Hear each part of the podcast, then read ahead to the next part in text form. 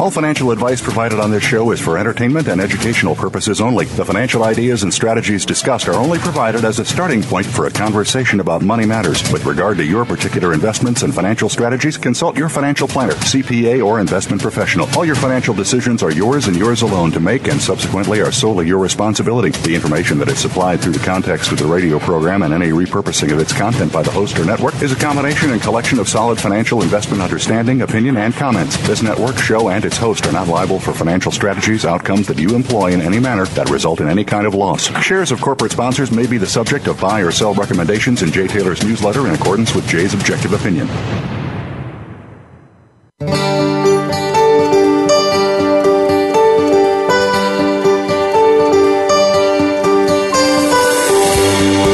Welcome to Turning Hard Times into Good Times with your host, Jay Taylor. This hour will help investors fix issues and achieve personal gain. Now, here's your host, Jay Taylor.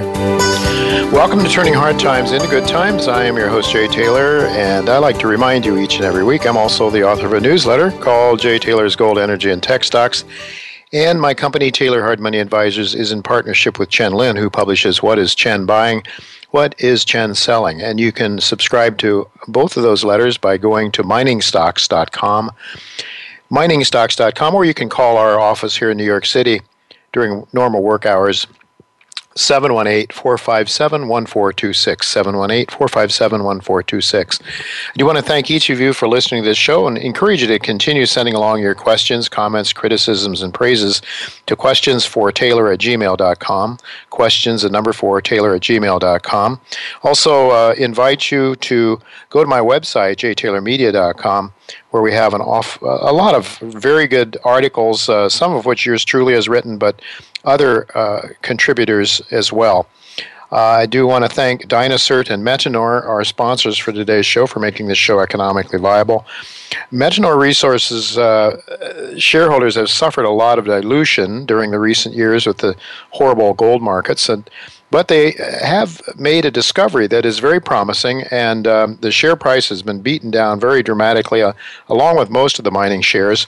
Uh, but uh, the new discovery, combined with uh, an $1,800 gold price in Canada, uh, is uh, perking things up a bit for this company. So it's one you may want to pay some attention to, and I will be talking to Ron Perry on this show in the near future for an update on Metanor Resources. And I also today want to welcome Avino Silver and Gold Mines back as a sponsor to this show. And on Avino is a company under the leadership of David Wolfin, and he's doing a great job there. I think David is doing a wonderful job in increasing silver and gold production in Mexico, and now they're getting ready to uh, start to expand and grow uh, and open a mine, the Bralorne Gold Mine in British Columbia. I do expect to have David on my show in the near future as well. I think perhaps early April he'll be coming on to give us an update on what's going on uh, with Avino silver and gold mines, and certainly uh, with an improved gold environment, uh, things are starting to look up for the gold miners. Just one more note before we get into today's show. Ellen Brown, who has been a guest on this show several times in the past, will be with me again next week to discuss an article that she wrote, and it is posted at J. Taylor Media. The title is Exposing the Libyan Agenda A Closer Look at Hillary's Emails. Hillary Clinton's emails reveal that the reason the U.S. and NATO went to war against Gaddafi had nothing to do with Gaddafi feeding Viagra to his soldiers, as we were told, and encouraging them to rape, um, to use rape as a weapon, essentially against uh, de- certain, females, or even did it have anything to do with the revenge of the airliner that Gaddafi uh, is accused of having downed decades ago? In fact, thanks to Hillary's emails, we now know that the murder of Gaddafi and thousands of other people in that country uh, had everything to do with defying the IMF in using a gold backed dinar to compete against the petrodollar.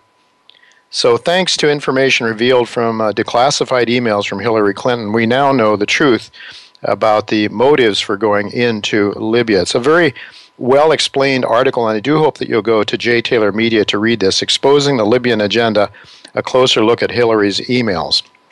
We may get a chance to ask uh, Mr. Engdahl this afternoon, um, later in the show today, whether uh, what he might think of, of that notion as well. So, uh, in any event, let's turn to today's show. I've titled today's show A Bankrupt U.S. and NATO What Does It Mean for Gold?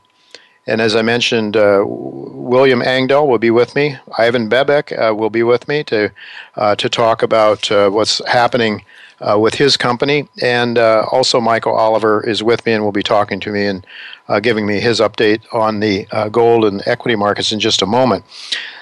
The U.S. and NATO are, for all practical purposes, bankrupt, and there is little hope for the financial restoration, I believe, because the monetary system is built on the sinking sand of debt.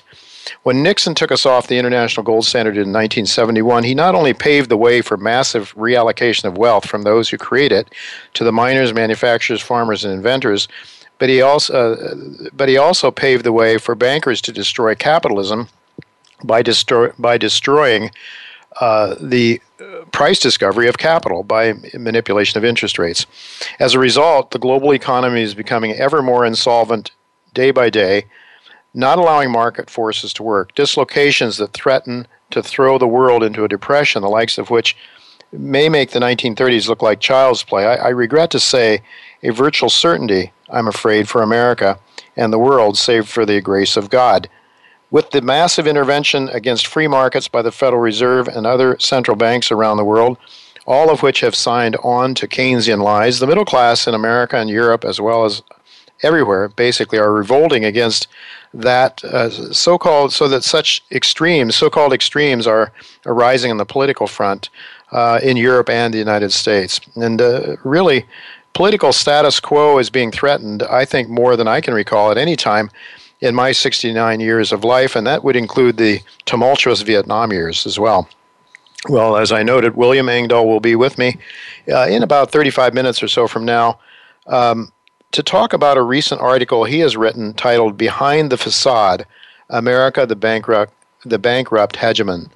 Now, I believe William will have some things to say also about Russia and China, how they're building up their gold reserves to protect themselves from what those countries see as an inevitable decline of the Western economies as a result of the irresponsible economic and warmongering policies of the United States and NATO, especially since the fall of the Soviet Union. And I believe William may also have some interesting views on Donald Trump. We'll certainly want to hear what he has to say as someone who resides in Europe. In a few minutes from now, as I mentioned, Ivan Bebek will be with me. Uh, he, he'll be talking about um, the company there that, that he's leading up. He's done a remarkable job in the past. Uh, he and Sean Wallace and their new venture up in the Nunavut uh, is looking extremely good. So we hope that you will uh, stick around to listen to what uh, Ivan Bebek has to say in just a few minutes from now after a first commercial break.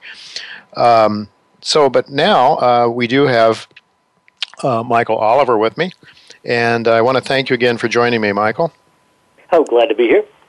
Always good to have you. Um, you I want to ask you about the equity markets. Uh, for I see, it just seems to me, Michael. You know, it, it, they don't go down. Equities only stay flat or they rise. I know you've made the point that they've gone nowhere in the last year or two years or whatever, but there seems to be continued optimism and a belief that they're never going to decline.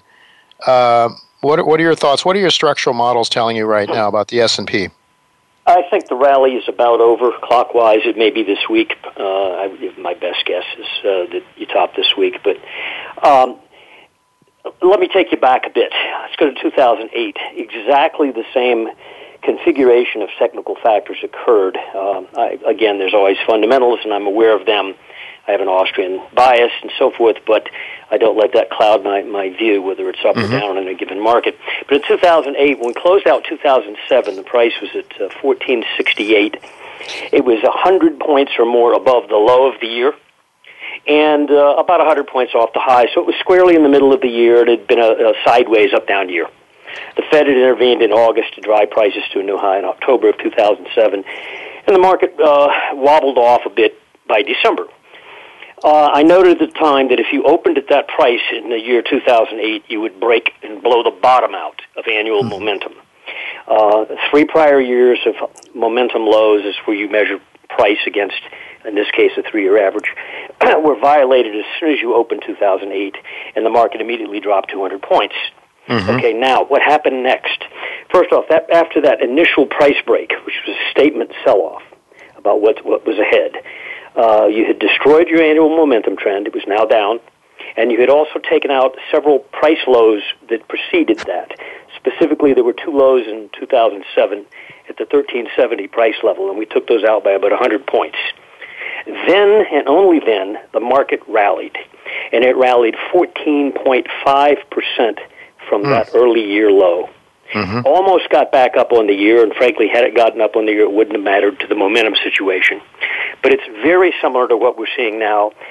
so far, we've had an 11.5% rally mm-hmm. as mm-hmm. measured from the recent low. I think it is a bear market rally. I do not trust it.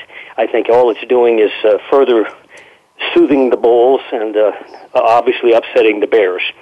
But mm-hmm. it's just a process that happens many times after a top is made. It is not simply a matter of going from, from the high to the low. It doesn't happen that way. Uh, I, I, re- I regard this as a counter trend rally. All right, so people should keep um, uh, people shouldn't get too comfortable with owning uh, the stock market as a general rule right now. I guess. I, that's that's my opinion. I think the damage has been done for momentum. Price can uh, flip flop around and try to convince you otherwise, but it is doomed. Uh, I, I, it's it's a matter of when we roll over again. Uh, I, I can say from a price chart point of view, you could even forget momentum at this point.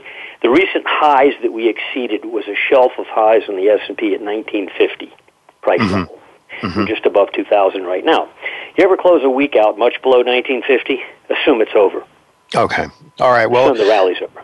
All right. Well, two, two, two and a half minutes left to go, and that's about all we have here for the first segment here. I want to ask you about gold. Regarding gold, there still are a lot of Wall Street pros calling for a sub $1,000 price, but you don't seem to be buying that idea. You, you stated in no. your weekend letter uh, that you, uh, uh, to your paid subscribers, you said, and I quote, I think the clock is running out for those who want and expect a collapse, end of, quote. End of quote. Why are you uh, backing, uh, well, not I, in backing? Fact, I'm, I'm, I'm, just about to issue a report when we hang up here that I prepared okay. this morning on the S&P and gold. But on the gold issue, uh, I think we've had what can be called a correction standing in place, mm-hmm. where we surged after an annual momentum of gold broke out early February and quarterly momentum. Massive basis that didn't even look anything like what the price chart looks like. Uh-huh. Price soared. The first initial high took us up to 1260 rapidly a matter of uh, about two weeks. He went from the low 1100s to 1260. At that point, the market went into a congestive phase on price, where you could basically draw a line through about 1230 price, which is where we've been trading today, and that intersects the the weekly action of the uh, prior five weeks and this week. In other words, we're oscillating around uh, a, a sideways level. Mm-hmm. Meanwhile, momentum is correcting from a very overbought condition which existed six weeks ago. But rather than sell off cool off the overbought condition. The market has simply decided to, to cool off in place. Uh, sideways congestion, in other words. Mm-hmm. Uh, I don't buy into the bear arguments. I think the bullish breakout we had in February down in the 1140s to 1160, this is based on annual momentum, was a statement that cannot be ignored. And mm-hmm. that the new trend for gold is up. All we're suffering right now is a congestive phase. All right. Well, then that uh, that's good news for those of us who are long in the in the shares as well. I would guess. Yeah, they're even, of course, acting better than gold on a percent basis. The mm-hmm. the gains from their low have been quite strong. GDX is what I generally use to measure that. Uh, GDX, okay. for example, is 19, and I think this year you could see 39. Mm-hmm. Excellent. Well, we'll look forward to that for sure. Uh, Michael, I know you just you just mentioned you're going to put out a report as soon as we hang up here, as soon as we finish talking, and you also noted that you would allow my listeners to uh, go to your website, um, ms ms um, it's olivermsa.com. Oliver, go there and request, yes. and they can request a sample copy of what you put out today, right? That's correct. Free sample. Okay, okay. Free sample. It's hard to beat, folks. And I'm one of those people that like to read, must read. I read everything that Michael uh, sends, and also trade. Uh, very much use his work to trade to do my own trading. So uh, I want to thank you for that very generous offer, Michael. And we'll look to talk to you again sometime in the near future. Thank you, Jay next week, hopefully. All right, well, folks, we do have to go to a break, but don't go away because when I come back, Ivan Bebek will be with me uh, to talk about his company and the, the wonderful prospects uh, it has in the Nunavut. Uh, they are in the process, I believe, of building a world class gold deposit. Certainly have the potential to do so. So don't go away. You won't want to miss what Ivan Bebek has to say.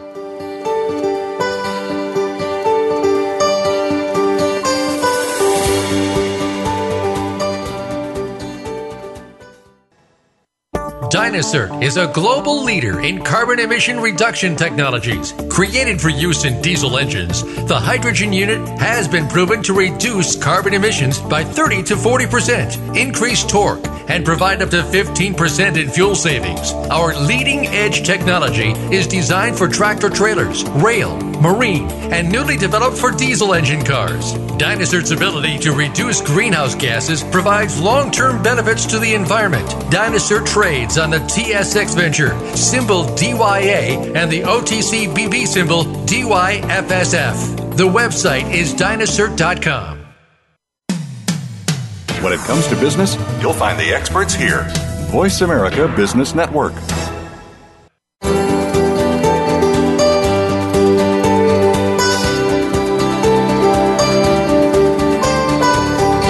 Listening to Turning Hard Times into Good Times with your host, Jay Taylor. If you have a question or comment about today's show, Jay would love to hear from you at 1 866 472 5790. That's 1 866 472 5790. You can also send an email to questionsfortaylor at gmail.com. That's questions, the number 4, Taylor at gmail.com. Now, back to our program. Welcome back to Turning Hard Times into Good Times. I am your host, Jay Taylor, and I'm glad to have with me once again Ivan Bebek. He's the executive chairman of Auryn Resources. Auryn Resources is a gold exploration company, and, and the reason that I've added this company to my own newsletter portfolio and why I own the shares in Auryn is because of the track record of the management of this company, headed by Ivan and his partner, Sean Wallace. Before I go any further, perhaps I should mention that the uh, company trades in Toronto under the symbol AUG, and it trades in the United States where I've purchased it under the symbol GGTCF, trading around a little over a dollar in U.S. money, 49 million shares only outstanding outstanding, giving it a market cap of around US $50 million. Well, some of you may remember Ivan. Um, actually uh, from 2014 when he was on this show. We talked about Cayden Resources, which was one of the few companies in 2014 to do exceptionally well. And they did that by discovering and advancing a gold deposit in Mexico that was purchased by Agnico Eagle. Actually, the, the company Cayden was purchased. It had other assets besides the, the flagship, but it was purchased for $205 million in a very difficult market, as you'll recall, 2014. Shareholders, including yours truly, did very well, and so I appreciate that that. Ivan's business and financing skills are joined with the geological skills of his partner, Sean Wallace. Sean and his team of geologists hunt down highly prospective projects, and Ivan raises the money just to put enough drill holes down in the ground or to take the project as far as he can to optimize shareholder value.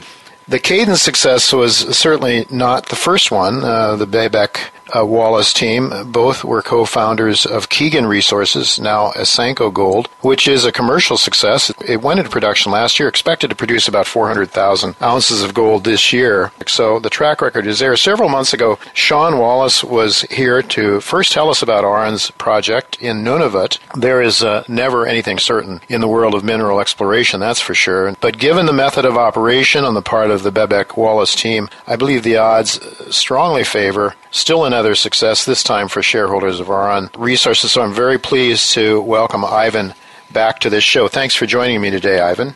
Great. Thank you very much, Jay. It's a real pleasure to be back. Always fun to talk to you because you bring with you an excitement that is, uh, well, I would say not all that common, especially coming out of a bear market like we've just come out of. But it's uh, it's always good to talk to you. You get my blood moving through my veins more rapidly than many other people I talk to. You know, thank uh, you very much. It, it, it, really is. I mean, excitement. Uh, obviously, you have reasons to be excited, which we're going to hear about. Um, Sean introduced the story, you know, of your 100% owned Committee Bay gold copper project, but that was several months ago. So, for the sake of those that may have forgotten or may not have heard about the story yet, could you please give us an overview of the Committee Bay project uh, and what you're planning to do into this year with that project?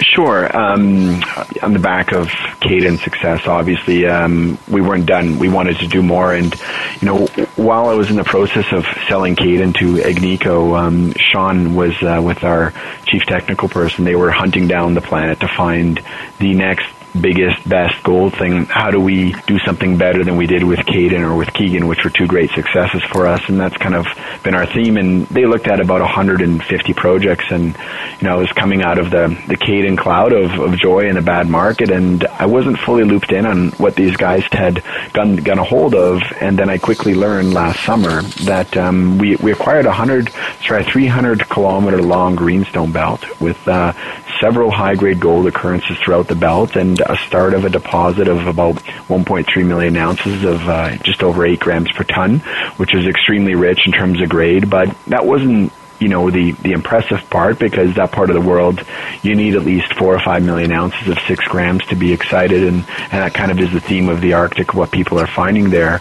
But the prospectivity of the entire belt is what blew us away. And if you look at you know our website we have a nice video that kind of flies you through the entire belt and what we're going to do this summer you'll get a chance to see a lot of different targets and you know there was a theme in Keegan when we found Esaase and the comment was there's gold everywhere here and there was we got to five million ounces eventually took over a neighboring asset for 10 million ounces as a total gold resource. In Mexico, we got there. There was, you know, a few hundred thousand ounces we eyeballed, and we drilled something that still wasn't a resource when we sold it, but it looked like it'd be a million and a half to two million ounces on its way to more. And um, you know, the the one difference here in the Arctic is I could take Keegan and Cayden and I could put them up against you know, a couple of the 30 or 40 targets that we're going to go explore over the next few years, and they would be com- they would compete with just one of those targets, and, and that kind of gives you a chance to understand the scalability.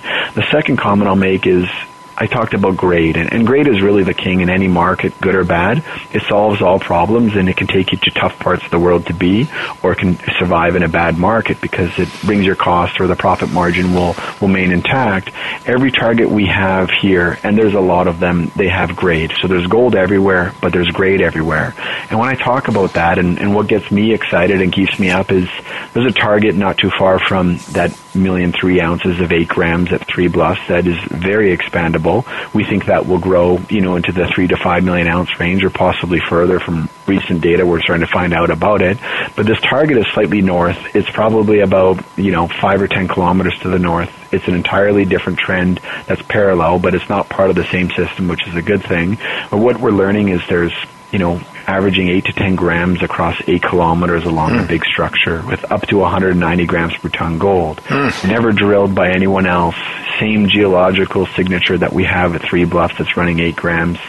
That's one target in one area. If you look at Three Bluffs and the nearby surrounding, we have about four or five targets that I could get into details about that are like that. But mm-hmm. you go look down the belt 100 kilometers away and you, you'll hear about our Anuri corridor. There's 32 kilometer long structure we found, one side of it has gold all over it, the other side has no gold on it, which confirms that it is a structural break in the earth, and the ice direction basically smeared the gold to one direction. Again, nobody drilled this structure. The amount of gold that's near it goes up to 300 grams. or several five, six, eight grams per ton very close to it on a boulder train. So there's there's gold and there's grade everywhere. And so what Sean and I did was we've tried to find the biggest and the best, and I think we overshot that in a very good way. And um, we leveraged pretty pretty significantly to expand both our technical team and our marketing team because you need both of those going in full force to make these discoveries and, and create wealth for your investors. But the technical team is led by a guy by the name of Michael Henrichsen.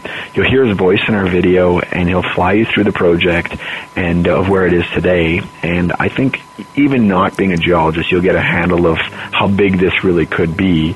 Um, he's assembled a team of world experts, of geologists from his Newmont days, which is where he came from, and uh, he was a structural geologist that had seen everything Newmont had around the world, how these deposits were discovered, how they were created, how they behaved, and he's taken that team that's now retired and moved on from Newmont. He's assembled, assembled them in our little junior, and the stuff he's doing is, is going to be what leads us to, I think, you know, several very big discoveries along this belt.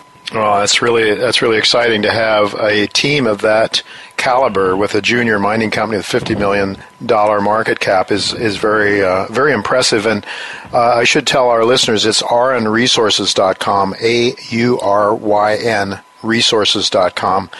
Go there to uh, to watch that video and to learn more about about the company for sure. Well, I want to ask you, Ivan Uh, you have a very prestigious neighbor up there, one you're quite familiar with from your Cayden days, Agnico Eagle. Uh, they're active up in the Nunavut and they're producing gold and producing it very efficiently. I think it's something around $600 an ounce. I think last year, or maybe it was the first year, they started producing about 380,000 ounces, but it must give you some comfort, I would imagine, to have a neighbor of that caliber up there demonstrating that it can be done, that you can produce gold very profitably in that frigid area of the north.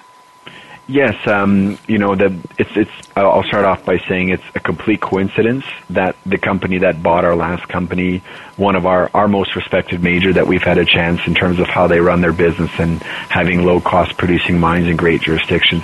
That they're our neighbor. We didn't plan it this way; it just happened to be this way. Mm-hmm. But you know, I think you're you're seeing two technical teams that think alike. And obviously they're a major, they have bigger capacities, I mean, to buy us or to go and explore more aggressively and spend more money, which they're doing. But, um, you know, I just caught Sean Boyd's video on Kitco on the BMO coverage and, uh, I listened to him talk about Nunavut and I know some other comments he's made as well. And, um, you know, the endowment of gold up there and the grade of gold is what's going to make his company and our company, once we make discoveries, a lot of money and provide that lower cash cost per ounce he made a comment that really resonates really strong with me, and we'll talk a bit about geopolitical jurisdictions worldwide because mm-hmm. there's gold mines everywhere.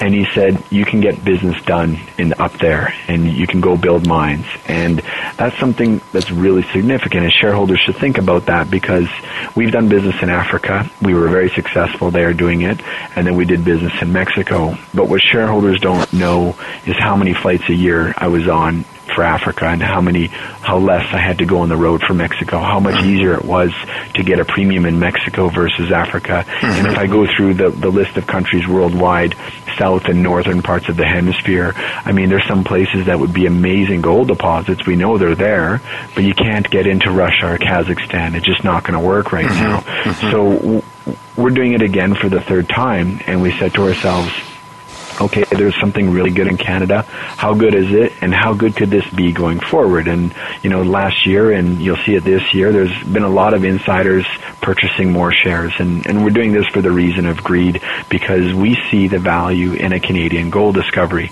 And um, when you think about where you're putting your money and some of these things you invest into, the only challenge is, and I'll touch on a comment you made, is is the cold weather that you go through in the winter. And so you can produce year round, but exploring, you get a little bit limited. You get about six months of the year of low cost exploring. You could drill year round if you want to. You know, I think on our website you'll see a picture of our drills that are all encased, mm-hmm. which would allow you to do that. Um, you would want to do that in a, in a more aggressive gold market where you have a really good currency and you're not diluting as much to go expand a big sure. discovery. But in this market here, you know, you look around, you look at TMAC, they're about to produce. That's the, uh, the Hope Bay uh, asset. Mm-hmm. Their their stock is performing extremely well. It went public last summer, and uh, you know that's a, a four and a half to five million ounces of nine grams per ton.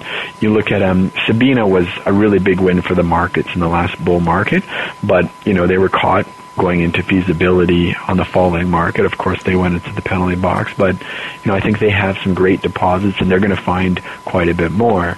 A comment uh, that I've been hearing is that the gold endowment in the Arctic may surpass Quebec and the Abitibi gold belts, hmm. and. Um, what your shareholders and what investors have to realize is when we talk about high grade gold anywhere in the world, but primarily in a place like Canada, and you think about every discovery hole that you drill, you're finding a lot more ounces when it's great. And that's something that is important because you get to a big discovery a lot quicker than it would take in a, in a lower grade deposit like our previous discoveries. What can you uh, tell us about your drill program this year? What uh, what is it designed to accomplish, and, and when will you begin that, and when might we see some results? So we we're going to plan to drill about 10,000 meters right now, and uh, we're just designing that program as we speak. We're going to test at least three or four different areas of the belt, and then we've only explored the bottom one third of the belt, and we came up with a series of targets from last summer. We're actually going to do the other two thirds in terms of geophysics, till sampling, a lot of the exploration you do before drilling. But the drilling we do is purely discovery focused. We could go and be conservative and slowly add ounces to three bluffs and grow a resource and be safe. Mm-hmm. But nobody, you don't do well being safe. And we know that's there. That's the easy one. I think a lot of people technically who look at it can assume that's going to get bigger and you could do it moderately. What we're going for, uh, we're going for that major discovery hole, the one that gives you that very big reaction in your share price and allows you to go raise a lot more money and do a much more aggressive program next year. Um, this year we're planning 10,000 meters. Next year we'd like to do triple that, 30,000 meters up there. And, uh, you know, we, we've geared ourselves up for discovery. I think that's something that shareholders can look forward to. We're drilling at least 100 holes. Some of them will be deeper, a lot of them will be shallower, just to find the easy high grade gold. Everything is right from surface, and uh, you know, so you know, I think you'll hear us marketing quite a bit before we go drilling this summer because we want to give everyone a chance to see what we're doing and how big the prize is before we go drilling and hit our first discovery holes. So, you know, I, we're buying it as insiders. We want we're we're buying it because we want to own more before that happens, and uh, we think this will be our discovery year on Committee Bay. We think it'll be really big for us.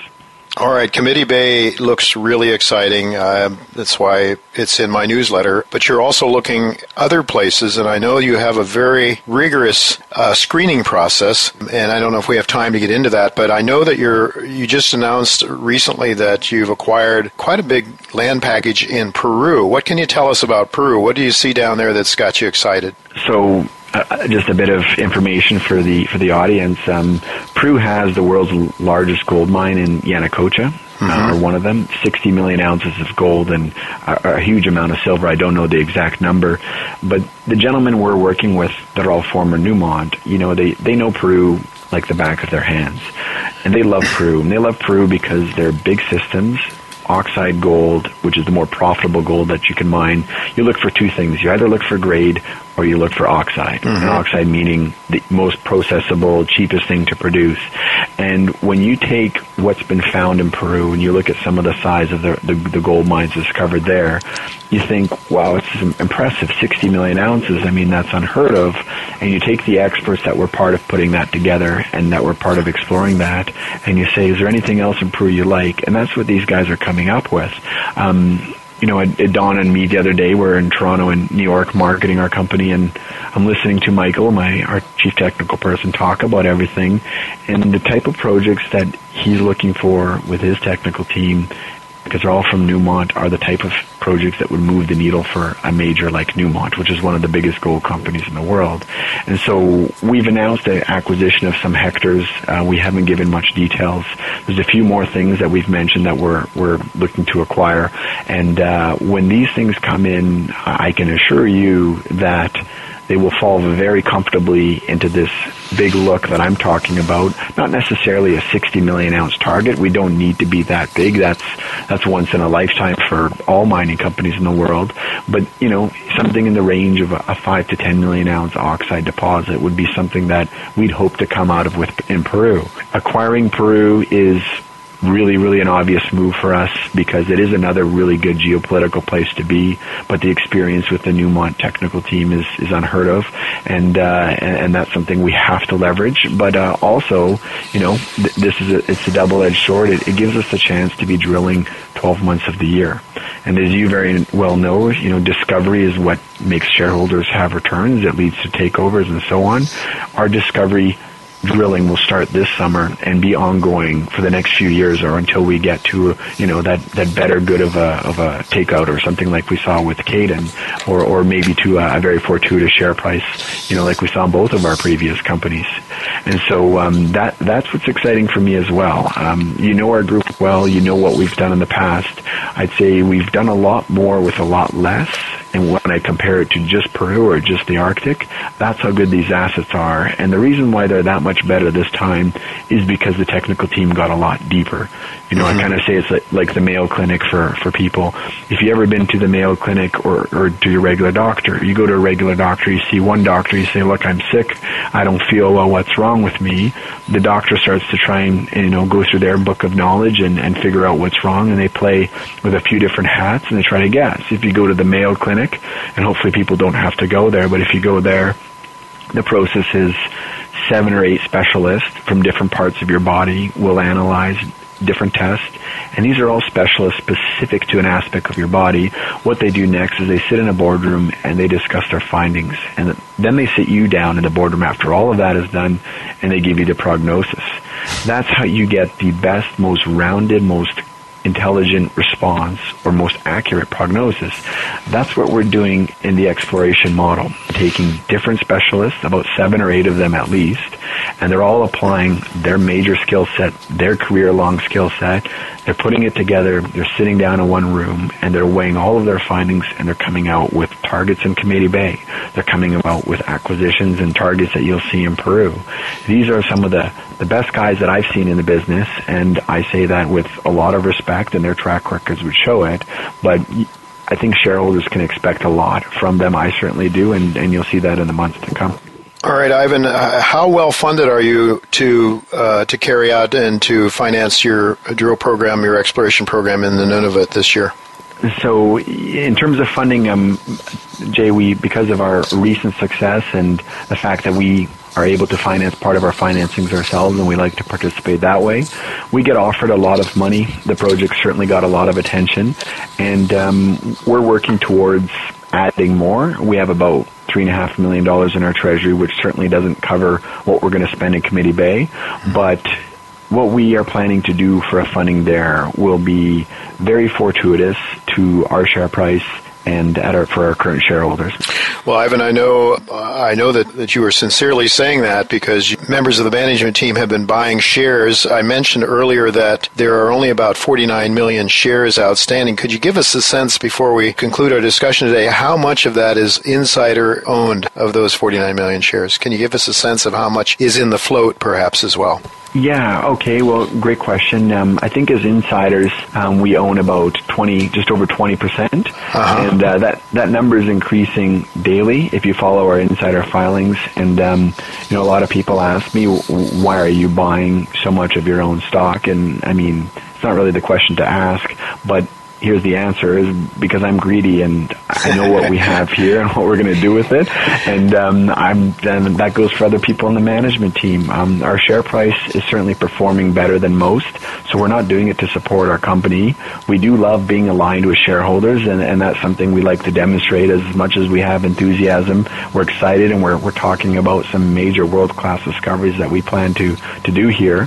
Um, but ultimately, um, I'll be honest, I'm I'm greedy. I have a lot of choices to buy a lot of different gold companies, and I mm-hmm. have. But my largest continual purchase is our own company, and um, I can't find another company out there that has a comparable asset and scale or a comparable technical team to go with it. There's some very good companies and some very good assets out there, but nothing with 300 kilometers long an entire gold belt, you know, with the kind of grades that we're seeing along Committee Bay.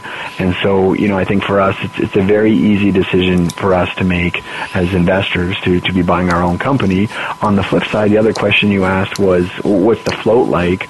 I'd say, you know, 90 or 80% of our float is people who followed us from the past. And I'd say that out of 49 million shares out, we could probably talk to about 40 of them into, you know, one large boardroom. And, hmm. This is what happens when you have successful deals repeating time after time, you tend to get a, um, a very good reputation and a very good business model that people like to support and continually finance. So I know we're, we're, we're meeting some new investors that didn't get a chance to invest into Cayden. Uh, some people would not buy Cayden because there was not an actual resource publicly announced, and they missed out because we sold the company prior. Uh, in the case of Committee Bay, the type of targets we're drilling could lead to the same path Cayden went to, but um, you know we want to be a lot more defensive and hold on to this a lot longer because the prize is much bigger and because we're going towards a rising gold market. You know, right. those two things make it very easy for us to own more of our own company, hold on to this a bit longer, and the targets are endless and they're, and they're very big and the grade is really good. Well, we're going to have to leave it go at that. We're out of time. But I want to thank you very much, Ivan, for sharing this story with our listeners because I do think it is one in which um, there's a very high probability of people going to do very well with this one. So I want to thank you very much for being with us again. And we'll look for an update once you start doing some drilling and, and things progress uh, either in Peru or uh, for, for sure up at the Nunavut. So thank you very much. Thank you very much.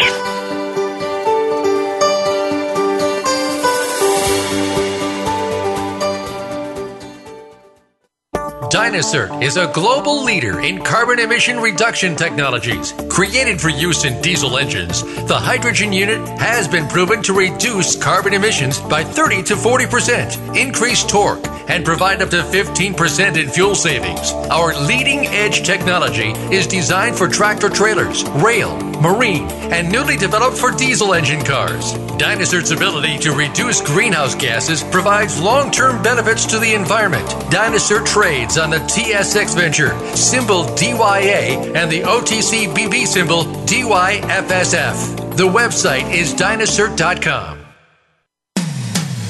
When it comes to business, you'll find the experts here. Voice America Business Network.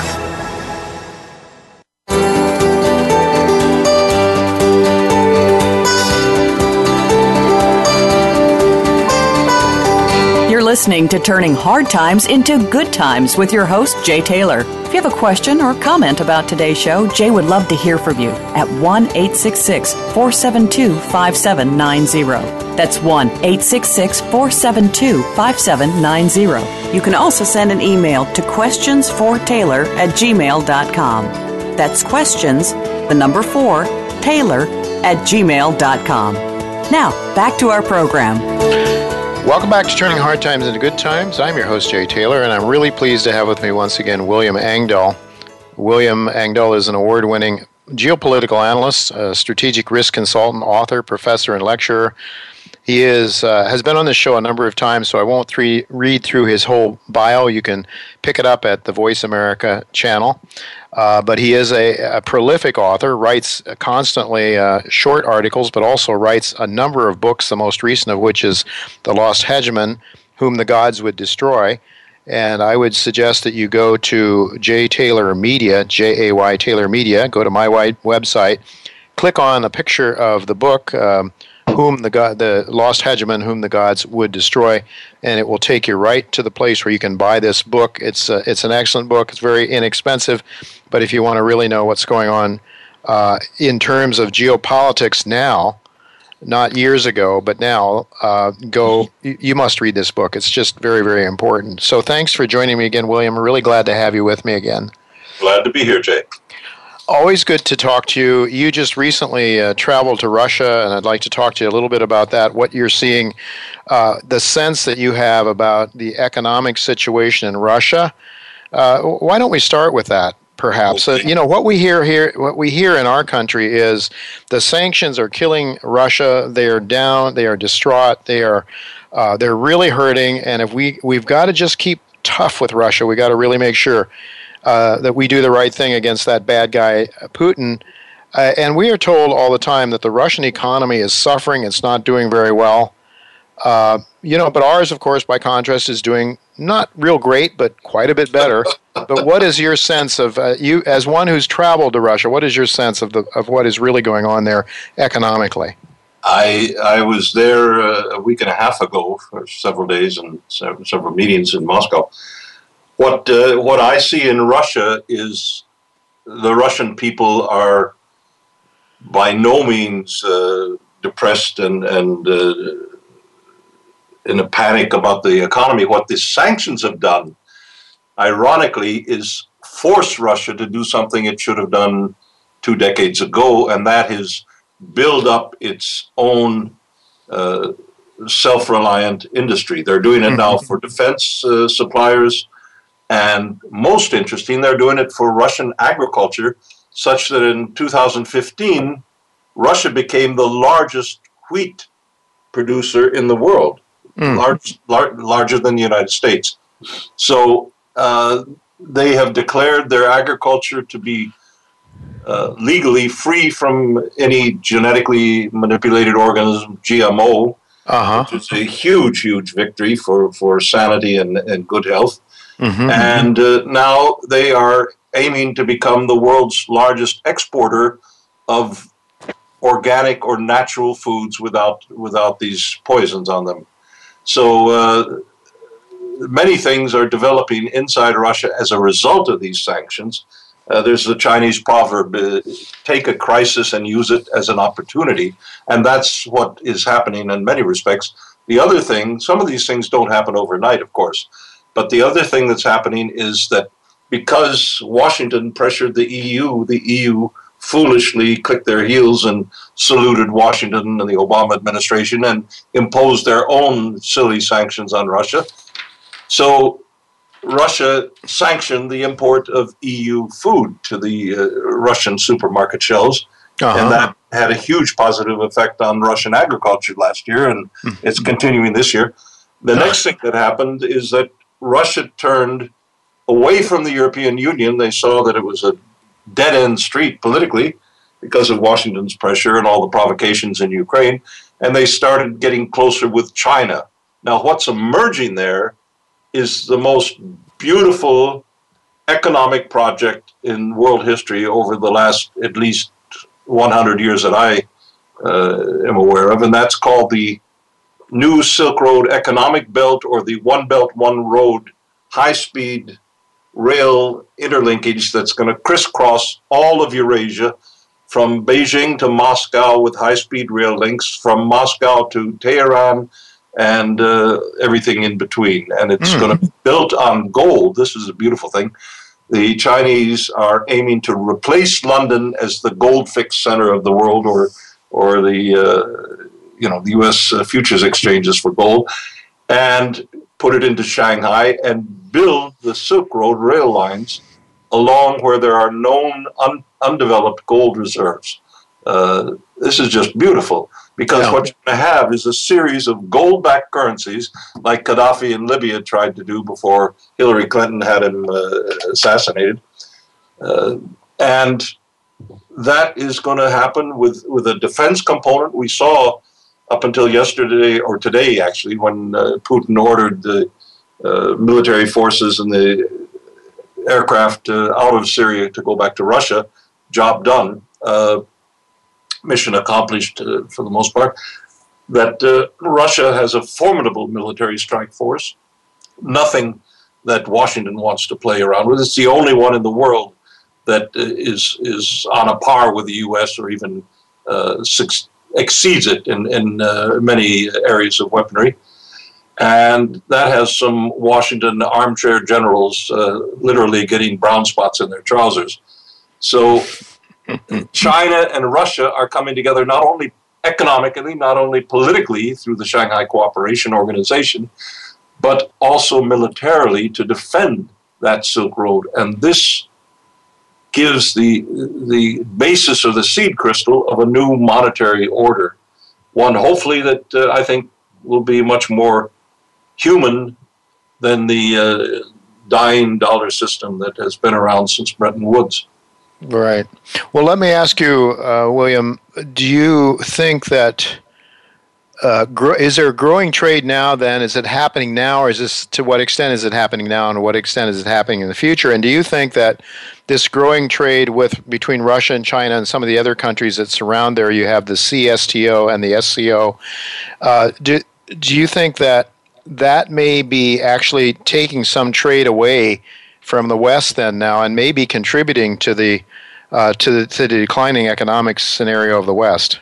Yes I, there's no question about it and China sees the Silk Road project, the Eurasia Century, as my Chinese friends call it, uh, in contrast to the American century that was proclaimed around World War II, that the uh, Eurasian century is the way that the Chinese economy is going to transform from cheap labor, you know, low value added uh, assembly work and so forth into high technology. China today is the world's leading manufacturer of advanced railway equipment. They have built more railroads in the last 10 years than any nation on earth and uh, perhaps all of all of the West combined. So they they are the cutting edge on that technology. Russia is beginning to catch up. They're beginning to develop uh, in the cooperation with China uh, these new rail projects, and that is going to link overland. And this is the nightmare of, of geopolitics since the time of Halford Mackinder in, in London in 1904, that mm-hmm. the Eurasian continent, Russia, China, would begin linking each other with the world's largest population. India is now becoming a part of that as well. Uh, and beginning to connect over land where the sea power of the United States is impotent. It, it can't uh, mm-hmm. uh, it can't do anything about it. Mm-hmm. So they try these silly little color revolutions where they send uh, retired ambassadors like like Richard Miles, who should have been put out to pasture 20 years ago after he uh, toppled Milosevic in Serbia, but was pulled out of retirement to try to create trouble in, in Central Asia. And, uh, you know, that's all they have to, to answer. And, uh, you know, training uh, ISIS or uh, Al Qaeda terrorists and, and sending them to bomb certain uh, oil pipelines in, in Xinjiang province in China or whatever, but uh, they have no strategy, as as was just revealed by the uh, blundering uh, performance of, of Washington in the Syria business since Russia came in on September 30th and right. exited today. So you know the the entry and the exit both caught Washington completely by surprise. Yeah, it seems to have. So what you've got here is this massive land this this land mass that is just mm. in, incredible. Mm. Uh, that that the uh, American sea power is impotent, uh, cannot do anything about. And so, what are they trying to achieve? What is the U.S. trying to achieve by trying to keep China from controlling its own sea lanes? I mean, it, as an American who tries to think um, honestly and uh, fairly, I can't imagine how we would feel if China were sending their ships into the Gulf of Mexico or to either yeah. of our coasts. We would sure. be angry as hell. Sure. Well, more than angry. So uh, it's, uh, I think, whoever the next president is, if, if the nation survives the elections uh, intact, the, China and Russia are going to be the number one item unless there is a uh, a march to sanity among among the American population that they stop supporting these ridiculous wars everywhere. But uh, you know, wars for oil, wars for this, wars for that. Let me ask you. Uh, okay, go ahead. Yeah, no, no.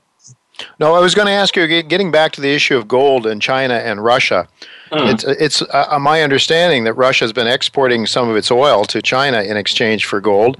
Russia, mm. of course, produces its own gold. Uh, it is a, a, major producer of gold. China is the number one world's producer of gold. It's been importing gold like mad. I, I, can't see that that the U.S. Uh, has the gold it claims to have, given all the gold flows to China. So I'm just wondering, uh, with respect to the uh, Shanghai exchange that you talked about. Yeah. Do, what are the chances? You know, we have our exchanges here, the COMEX and the LBMA in London, and those are really. Um, they're really dishonest exchanges where uh, you know yeah. one yeah. ounce of real gold to a hundred or two or three or four hundred ounces. Uh, it, it's just a really a paper game, a paper yeah. game that the bankers are driving, are, are, controlling the price through the paper markets. Mm-hmm. To what extent do you think that could be a danger, uh, something that could happen in Shanghai, where the bankers would take over and start to to bastardize the the markets mm-hmm. in China, just as our our guys have here in the in in the Western world. That is, of course, possible, but I, I think uh, one very good outcome of this catastrophic uh, venture into margin stock buying encouraged by the Chinese government uh, last spring, April, May, June, and the resulting collapse when people realized what a bubble they'd created. One benefit of that is that the Xi government, the President Xi and, and his prime minister, have had a dramatic reaction against, you know, uncontrolled speculation. They they bought in some of their uh, technocrats, probably trained at MIT or Berkeley or Harvard or Princeton or wherever they send them, and then come back, come back and work in Wall Street for a couple of years and say, "Look, this is how it's done in Wall Street." And so China applied that, and they got, you know, they blew their face off almost. So I, I think that's been a wake up call to the Chinese that these Western financial market models are not uh, the best way to do business.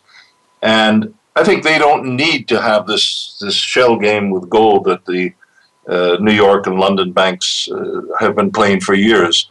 There's even uh, a strong body of thought out there that the gold that is dealt uh, or presented as gold by certain Wall Street uh, banks and, and uh, funds and so forth uh, is not really gold at all. It's fool's gold. It's uh, gold plated tungsten or, or, some such similar, which has got uh, virtually the identical weight as gold. And, uh, you know, if you're going to buy physical gold, I suggest you invest in a good drill and, and drill a hole in that gold and see what's underneath the first few millimeters. Yeah.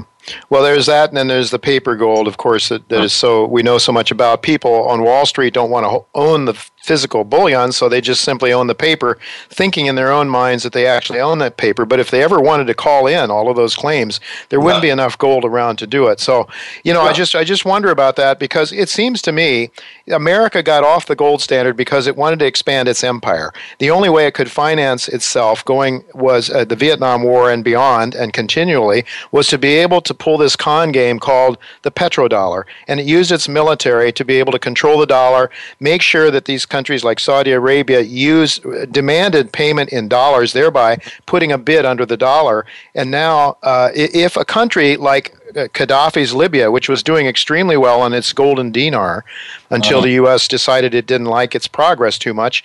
Uh, countries that want to uh, remain within themselves, it seems to me they could use uh, China and Russia, at least for a while, could be honest about it, perhaps. I would like to think so.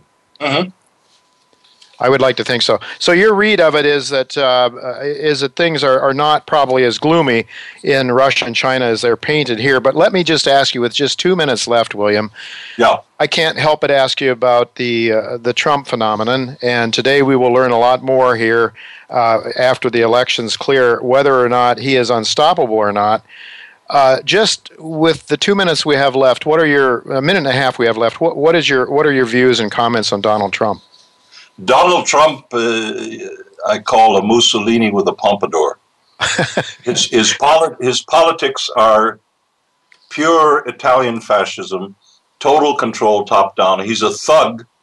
Uh, an article of mine will appear in the internet in, in a few days with the title Mafia Don, uh, a, a Mafia Don with a Pompadour.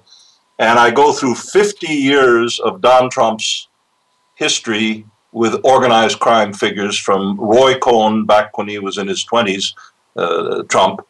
Uh, you know, evenings out at Studio 54, if anybody knows the uh, glitterati cocaine scene in, in Manhattan in, in the 19, uh, late 60s and 70s, they know what Studio 54 is. Mm-hmm. And uh, every time Donald Trump uh, is questioned about these mafia ties, he says, "Oh, I don't recall that name. Oh, it's uh, really. I think if I saw him, I, I wouldn't know who he was, and and so forth." So either one of two things: Donald Trump uh, is telling the truth, and that indicates that he has uh, Parkinson's or, or uh, uh, yeah, Parkinson's disease. disease. Alzheimer, rather. Yeah. Or he's lying, and both of those are grounds to not let him get within an inch of the White House. All right, we're going to have to let it go at that, William. We're out of time. Always, never enough time with you. But uh, hope to have you on again sometime in the near future. Thanks so much for being with us today. Well, folks, that is all the time we have. Uh, next week, Ellen Brown will be with us, and I hope Michael Oliver as well. Ellen will talk about her article, the one that uh, William referred to, uh, uh, having to do with Libya and Gaddafi's ouster. And uh, so until next week, goodbye and God's blessings to you.